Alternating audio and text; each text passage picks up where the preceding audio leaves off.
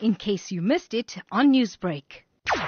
The community came out in numbers to protest outside the court for the suspect not to get bail because they feel that what he did was unjustifiable. They feel that they're not safe as like the elderly community in Umkomaas, they're not safe from people like him. So they want him to stay and to remain in custody and not get bail and for justice to be done. What happened is that he made a brief appearance he looked nonchalant. He was smiling throughout, but he did abandon bail, so he will remain in custody until the 30th of August.